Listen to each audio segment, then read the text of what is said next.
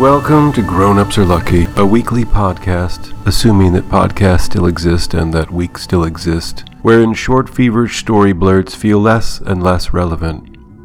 This week's episode, written in the past and blind to the present, is titled Mound.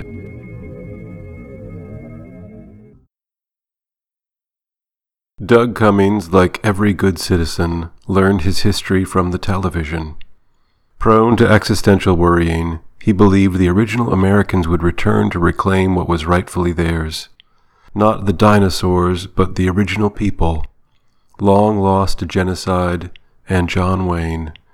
They would rise from the earth, or from the rivers, or somewhere. He was working out how this would come to pass.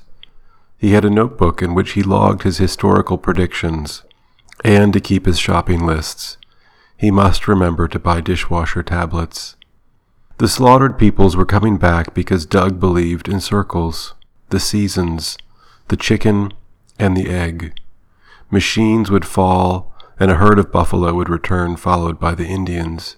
Then the Indians would give the current residents, like Doug, a disease called Peace Piper's Itch.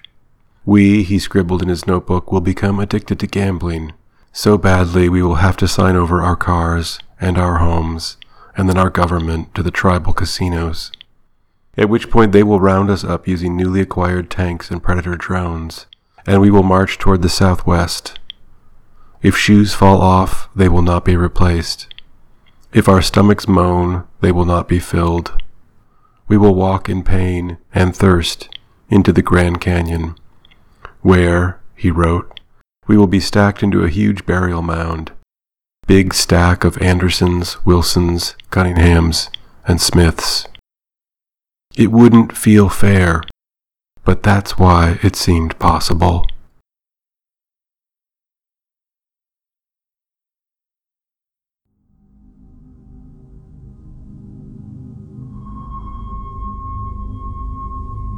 Thanks for listening. That story, or a slightly more insensitive version of that story, was written back in 2009. You could tell, couldn't you?